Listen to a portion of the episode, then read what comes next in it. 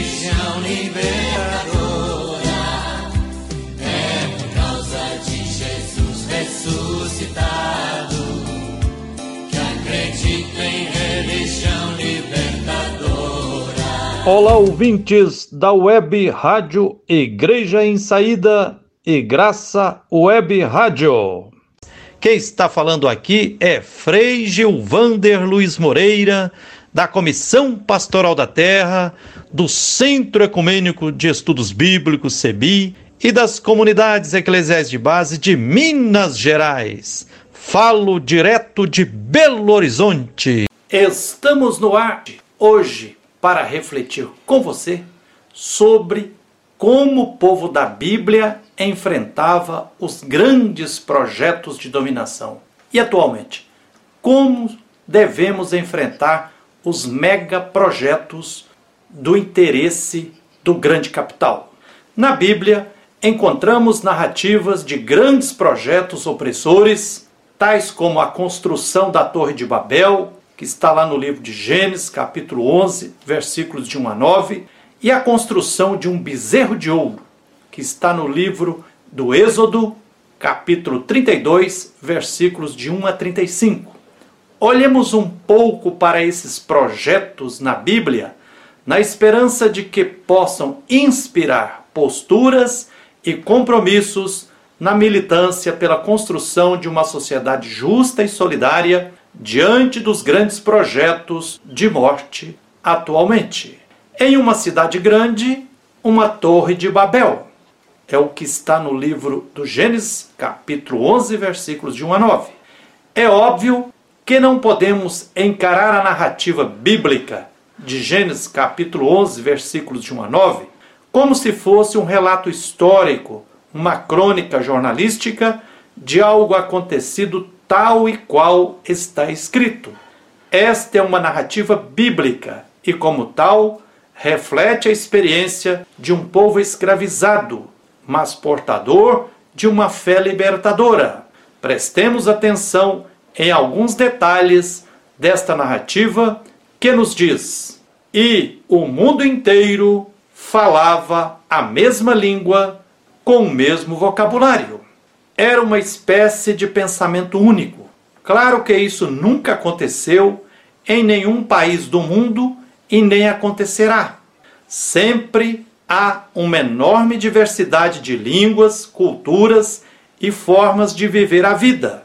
Não é preciso nem sair do Brasil para experimentar o esplendor das línguas e culturas regionais. Basta ir a regiões diferentes dentro do mesmo estado. Mais à frente, diz a narrativa que construíram uma grande cidade e nesta almejavam edificar uma torre que pudesse acessar aos céus, uma espécie de templo que viabilizasse contato direto com o Ser Supremo. Queriam ser autossuficientes, independentes e queriam dominar. Mas o autor, ou autores e autoras, do livro de Gênesis faz ou fazem questão de dizer que Javé o Deus solidário e libertador não ficou inerte e nem assistindo de camarote o que acontecia. Ele desceu e descobriu o tendão de Aquiles deles. Eram um só povo e falavam a mesma língua.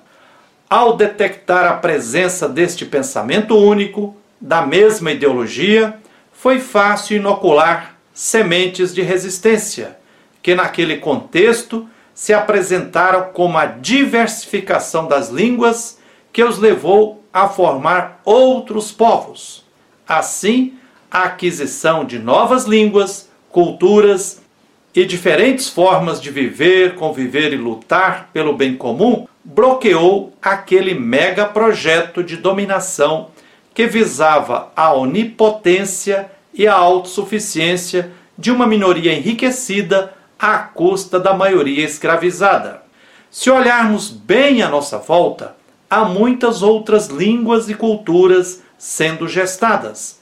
Basta não alimentarmos o pensamento único na era do capitalismo neoliberal. Ao longo da história e atualmente, Os grandes projetos são torres de Babel, mas terão pernas curtas, não irão adiante, porque estão recheados de mentiras e de contradições, e também porque a luz e a força divina brilham no povo que está nas lutas coletivas, jogando areia na engrenagem desses megaprojetos de morte. Entre estes se destaca o terceiro rodoanel de Belo Horizonte, região metropolitana, que é obra faraônica, autoritária, eleitoreira, ecocida, hidrocida, cavalo de Troia, que, se construído, será rodominério, rododesastre, rodoconurbação, rodoespeculação. Por isso, este mega projeto do rodoanel, rodominério, exige rechaço implacável e não pode nem ser iniciado. Um bezerro de ouro como Deus. Está lá no livro do Êxodo, capítulo 32, versículos de 1 a 6. Após escapulir das garras do imperialismo egípcio, caminhando no deserto, sentindo a falta do líder Moisés, o povo que já tinha amargado uns 500 anos debaixo do mega projeto escravocrata dos faraós, escorregou e caiu feio na tentativa de manipular Javé, Deus solidário e libertador dos explorados. Pressionaram outra liderança já cooptada, Arão. Façam para nós um Deus que caminhe à nossa frente. Diziam. As primeiras comunidades cristãs sentindo as agruras dos templos de Jerusalém e de outros templos do Império Romano, e também sob o tormento da sinagoga enrijecida, ao fazer retrospectiva histórica, recordam que o povo voltou ao Egito ao dizer a Arão: Faça para nós deuses que nos guiem, porque não sabemos o que aconteceu com esse Moisés que nos tirou do Egito. Projeto estúpido, pois como pode a criatura criar o Criador? Queriam reduzir Javé a um ídolo, Deus manipulável. Mas com o que seria feito o ídolo? Tirem os brincos de ouro de suas mulheres, filhos e filhas e tragam aqui, bradou Arão em uma postura populista, triste, com o luxo da minoria dominante fizeram a estátua de um bezerro de ouro. Pior, saudaram o ídolo construindo, saudaram o ídolo construído mentindo. Israel, este é o seu Deus, que tirou você do Egito, diziam. Desencadeou-se uma cascata de idolatria. Construíram altar diante do bezerro de ouro. Pararam de marchar no deserto rumo à terra prometida oferecer holocaustos e sacrifícios, ao invés de levantar para caminhar e lutar pelos seus direitos, o povo sentou-se, não para assemblear-se, nem para uma celebração libertadora. Levantou-se não para marchar, mas para se divertir, para comer e beber, o que apregoa os sistemas de morte era a recaída no sistema do imperialismo egípcio, era a reintrojeção e assimilação dos ídolos que tantos oprimiam. O livro de Atos dos Apóstolos na Bíblia diz: voltaram ao Egito ao fazer o bezerro de ouro e cultuá-lo como uma mega idolatria. Há muitas passagens bíblicas que versam sobre a rebeldia do povo durante a caminhada de libertação no deserto rumo à terra prometida. Inúmeras vezes o povo recai e resolve voltar ao modus operandi, ao modus vivendi do Egito opressor. Moisés intercede a Javé pedindo que perdoe o povo. Deus perdoa inúmeras vezes mas a idolatria do bezerro de ouro é um divisor de águas na postura de Javé. Se antes da confecção do ídolo bezerro de ouro, Javé sempre perdoava, agora, após o bezerro de ouro, Javé não perdoará mais, porque o povo se tornou cabeça dura. Inicia-se a profecia de julgamento da ira de Javé. Logo, buscar manipular o Deus da vida, mistério de infinito amor, é algo inadmissível. É fechamento no egocentrismo. É o que fazem os que usam e abusam do nome de Deus para criar uma fachada de honestidade, mas com objetivos escusos de empurrar goela abaixo políticas genocidas que causam morte e retrocesso em todas as áreas sociais, como as que reinam no Brasil atualmente. No discurso mais radical e revolucionário de Atos dos Apóstolos, o diácono Estevão, na iminência de ser linchado, discursa se defendendo.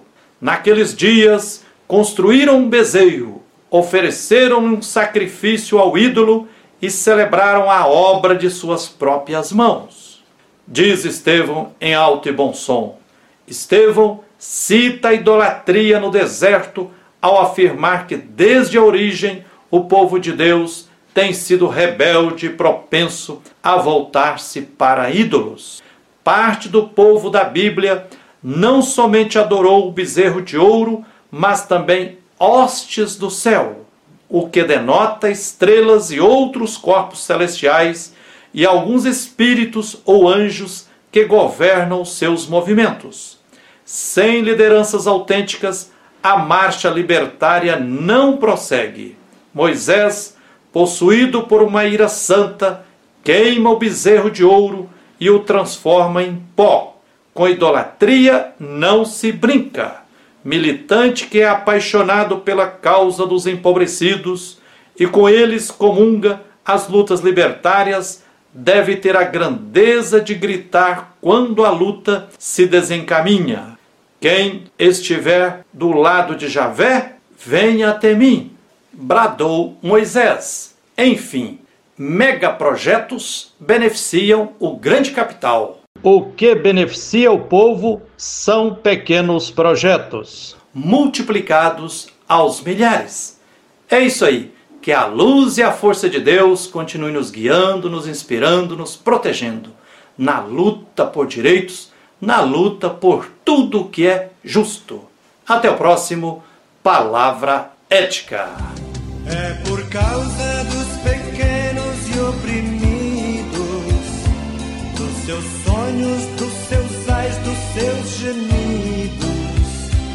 É por causa do meu povo injustiçado, das ovelhas sem rebanho e sem pastor. É por causa do profeta que se cala, mas até com seu silêncio grita e fala é por causa de um Jesus que anunciava, também gritava aos grandes: ai de vós